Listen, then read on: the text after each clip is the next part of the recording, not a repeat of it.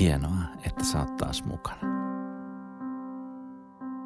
Mä haluaisin aloittaa kertomalla sulle tarinan miehestä nimeltä Andrew Carnegie.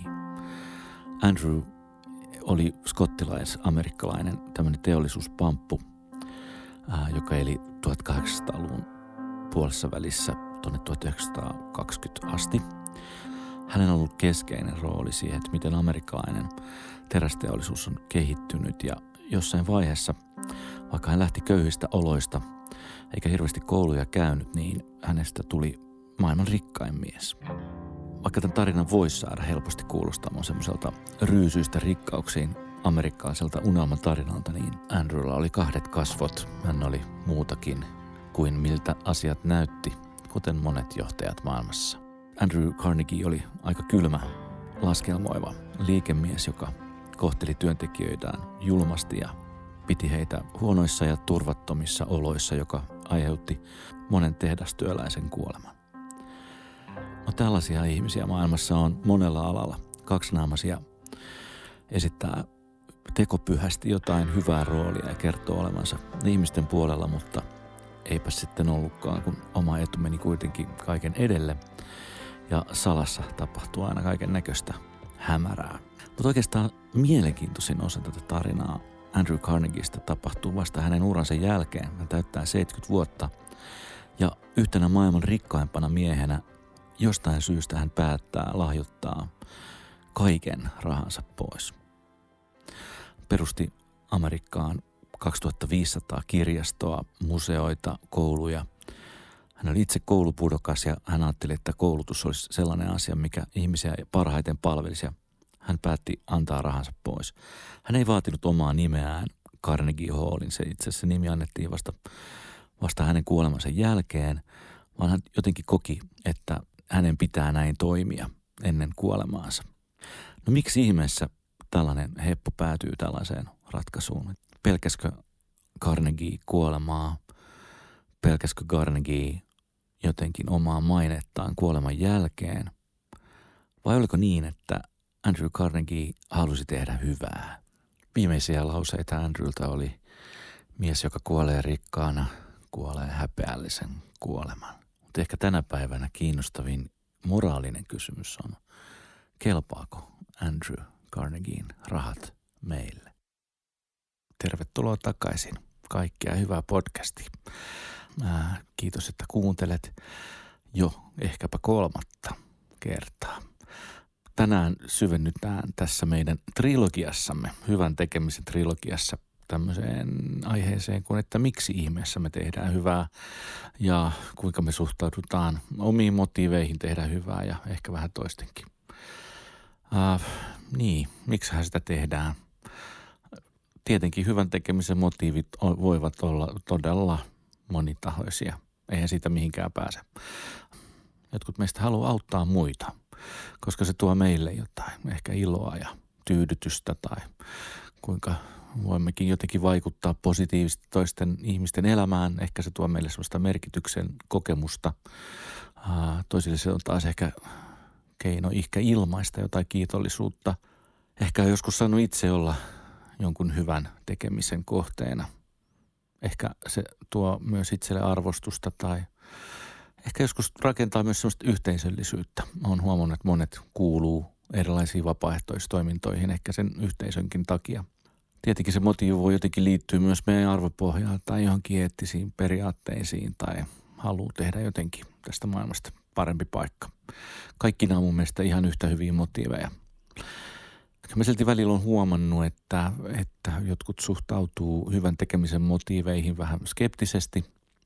Usein törmätään sellaiseen keskusteluun, että onkohan toisen auttamisen teko nyt todellakin vilpitön tai onko se jotain itsekyyden peittelyä tai muita piiloitettuja tavoitteita.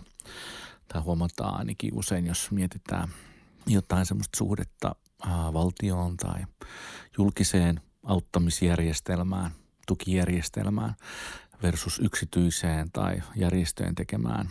Usein tämmöiset tilanteet kääntyy tähän. Onko lastensairaala syytä rakentaa Jotkut on sitä mieltä, että ei, koska se rakennettiin jollain yritysrahalla, vaan se pitää rakentaa jollain tietyllä rahalla. Usein tämmöinen niin väärin sammutettu, väärin autettu teema nousee myös esille. Ja joskus tämmöinen asenne toisia kohtaan voi estää meitä luottamasta ja ehkä myöskin rakentamasta yhteistyötä. Ja kyllähän sellainen, jos joku nyt heikentää yhteiskunnallista yhteishenkeä, eikös totta? Usein kun miettii auttamisen motiiveja, toi auttoi vaan sen takia, että se saa verovähentää joku rahoituksen tai lahjoituksen. Amerikkalaiset esimerkiksi paljon tekee tämmöistä. Tai että hän halusi vain tuoda jotenkin itseään esille ja mainosti kaikille, että hän teki hyvää. Varmaan näin. Mä jotenkin ehkä haluaisin haastaa tätä ajatusta. Se on nimittäin sen hyvän tekemisen kohteelle aivan saman tekevää. Mikä oli hyvän tekijän motiivi? Silloin kun sulla on joku hätä, niin sä oot yllättävän vähän kiinnostunut siitä, että miksi joku auttaa. Tai sä et ainakaan kieltäydy avusta sen takia, että sä epäilet tekemisen motiiveja jotenkin. Jos sä ajattelet, että sä vesit sun lapsen sairaalaan, ja sitten olet, mutta tähän yksityisellä rahalla rakennettu, jaahas, tähän liittyy varmaan joku verojuttu. Enpä viekään lastani tonne, tuskinpa. Tai epäilisit sä jotain hoitajaa, jos se olisi valmis auttamaan siellä sairaalassa sun lasta, mutta sä ajattelet, niin, mutta rahastahan se tuossa varmaan. Se taitaa saada palkkaa. Ei tulisi varmaan mieleenkään alkaa siinä vaiheessa niin arvioimaan jotenkin toisen motiiveja. Eli aina kun lähtee siitä ihmisestä kohteesta katsomaan sitä asiaa, niin asia näyttääkin todella, todella erilaiselta.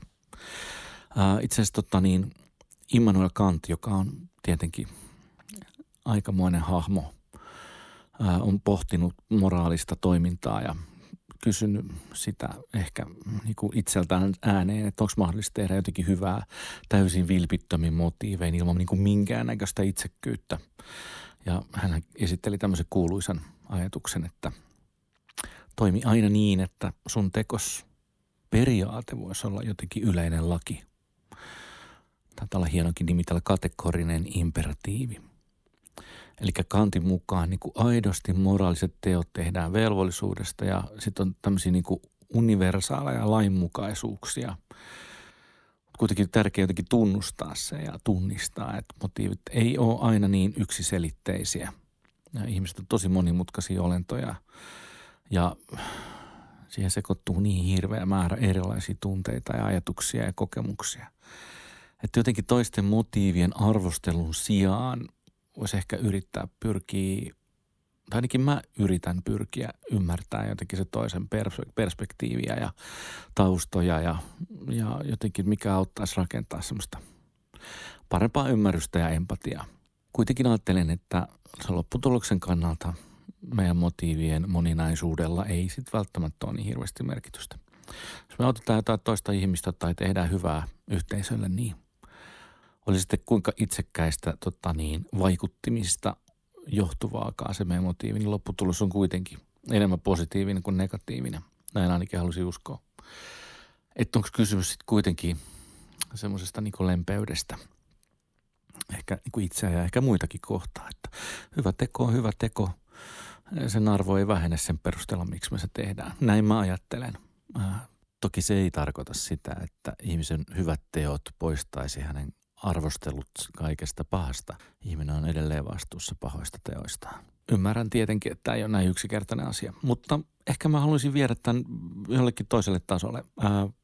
Voitaisiin ajatella myös tämmöistä ajatusta, joka on aika mielenkiintoinen näkökulma. Se on tämmöinen Ashoka Network, jossa mä oon myös aktiivisesti nyt ollut viime vuosina mukana. Everybody's a changemaker-ajatus.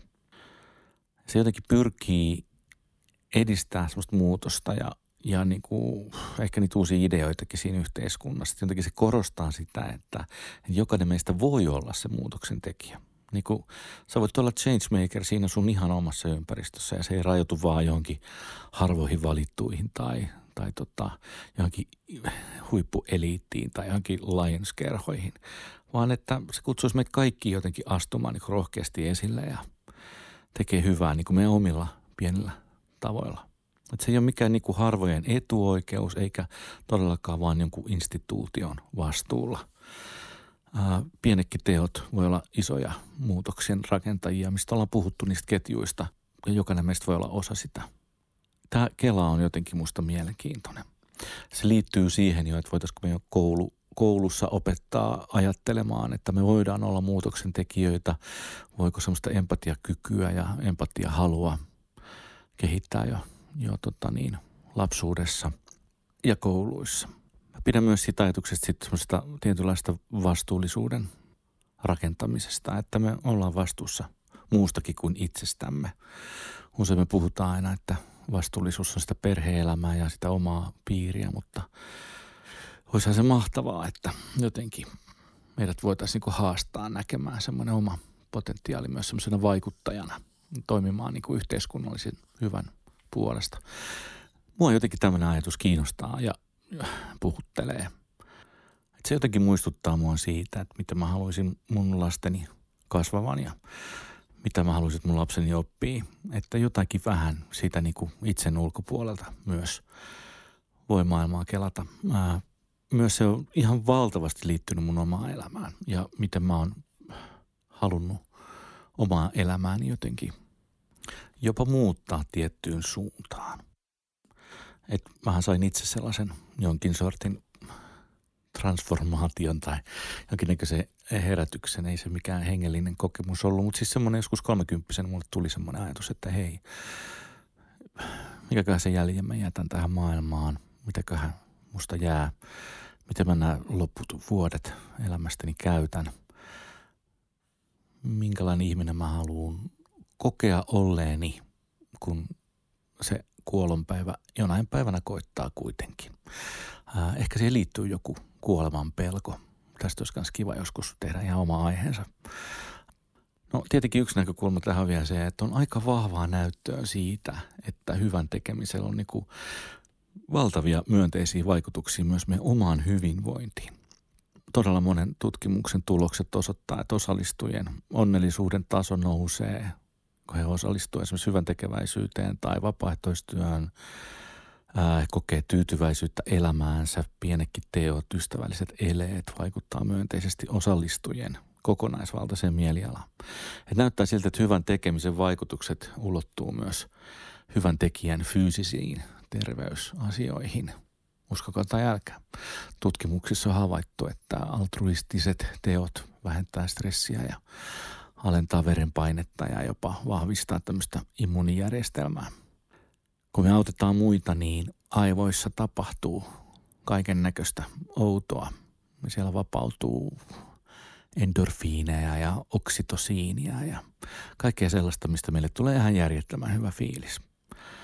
Toisaalta hyvän tekeminen voi toimia myös semmoisena omana stressin lievittäjänä ja auttaa meitä ehkä selviämään myös omista haastavista tilanteista. On usein hyvä katsoa vähän itsen ulkopuolelta maailmaa. Et jos se perusluuppi pyörii ainoastaan siinä omien asioiden ja omien jaksamisten parissa, niin voi tehdä hyvää katsoa asioita vähän toisesta näkökulmasta. Me kuitenkin ollaan osa jotain yhteisöä. Toivottavasti kaikki saa siihen mahdollisuuden ja tuodaan toivottavasti iloa myös toisten ihmisten elämään ja semmoista tunnetta yhteenkuuluvuudesta ja merkityksestäsoja. Ja joskus se vie niinku huomioon myös pois niistä omista huolista. Itse asiassa filosofi Rousseau, Jean-Jacques Rousseau on kuuluisasti todennut, että ihmisen luontainen tila on semmoinen niin kuin hyvyys, hyvän tekeminen. Ja yhteiskunta voi joskus ehkä vähän sumentaa tätä. Tutkimusten perusteella voidaan kuitenkin todeta, että hyvän tekeminen on paluu tähän luontaiseen hyvyyteen ja tuottaa meille tekijöille myös merkittävää hyvinvointia. Eikö se voisi olla ihan ok motivaatio tehdä hyvää? Että olisiko joku sanomaan, että niin, mutta sä haluaisit itselle vaan hyvää. Ehkä se on kaksisuuntainen tie. Ehkä me saatiin molemmat jotain. Eli seuraava kerran, kun sä tunnet mahdollisesti vetoa auttaa jotain toista ihmistä, tähän voi jäädä muuten ihan oikeasti koukkuun. Niin kuin kaikkeen endorfiiniin tuottaviin asioihin voi jäädä koukkuun, niin kun jos tunnet sellaista vetoa, niin muista, että se ei ole vain niin kuin heille hyödyllistä, vaan se on myös, voi hyvinkin olla tosi positiivisia vaikutuksia tuottava myös sun omaan hyvinvointiin. Mun mielestä se on ihan reilu sanoa ääneen, että mun hyvinvointi henkilökohtaisesti perustuu paljon siihen, että mä elän sellaista arvopohjaa elämää, jonka mä koen, että mä oon valinnut. Se ei ole niin yksinkertaista ja mä en aina tee oikein. Mä en tee pelkästään hyviä päätöksiä, hyviä tekoja, hyviä ajatuksia, mutta että mun pääsääntöisesti mun arvopohja lähtee siitä, että ollaan jotain hyvää tässä kuitenkin rakentelemassa tavalla tai toisella. Mä soisin tämän olotilan kyllä monelle muullekin. Tässä voisit ottaa vaikka sellaisen treenin, että kokeile tehdä yksi hyvä teko, kato miltä se tuntuu. Seuraavan päivän joku samanlainen teko, ihan joku sellainen, että sä avaat oven jollekin tai mä tykkään noista ruoka-avuista, siis anna jollekin ruokaa. Mielestäni se on aina hyvä. Sä tunnet sen sun kehossasi välittömästi ja sen ei tarvi olla mikään sellainen, niin kuin jees mä oon hyvä ihminen, olen ylempänä heitä fiilis, vaan yksinkertaisesti vaan semmoinen olo, että mä sain antaa jotain ja sitä kautta mä sain ehkä jotain myös takas. Näyttää siltä, että maailmassa on vielä paljon ihmisiä, jotka tekee hyvää toisille. Taisi olla Winston Churchill. En nyt sano, että hän on mikään maailman hyvän tekijä, mutta ihan fiksu kaveri. Hänellä oli sellainen lause, että we make a living by what we get, but we make a life by what we give. Että jotain me saadaan, kun me jotain tehdään, siitä tulee varmaan leipä ja elanto, mutta sitten se, mitä sä niin kuin annat, niin kyllä se kuitenkin rakentaa meidän elämää ihan uudella tavalla. Ja Muhammad Ali, joka selkeästi on mun äitini linjoilla, jos sen viime jakson kuuntelit, niin hän oli tämmöinen ajatus, että service to others is the rent you pay for your room here on earth. Voisi suomentaa jotain vaikka näin, että tuki toiselle on se vuokra, jonka maksat huoneestasi tässä maailmassa. Muhammad Ali. Mä toivotan sulle lopuksi vielä niin paljon kaikkea hyvää, että mä ikinä voin täältä käsin toivottaa parasta mahdollista sinulle.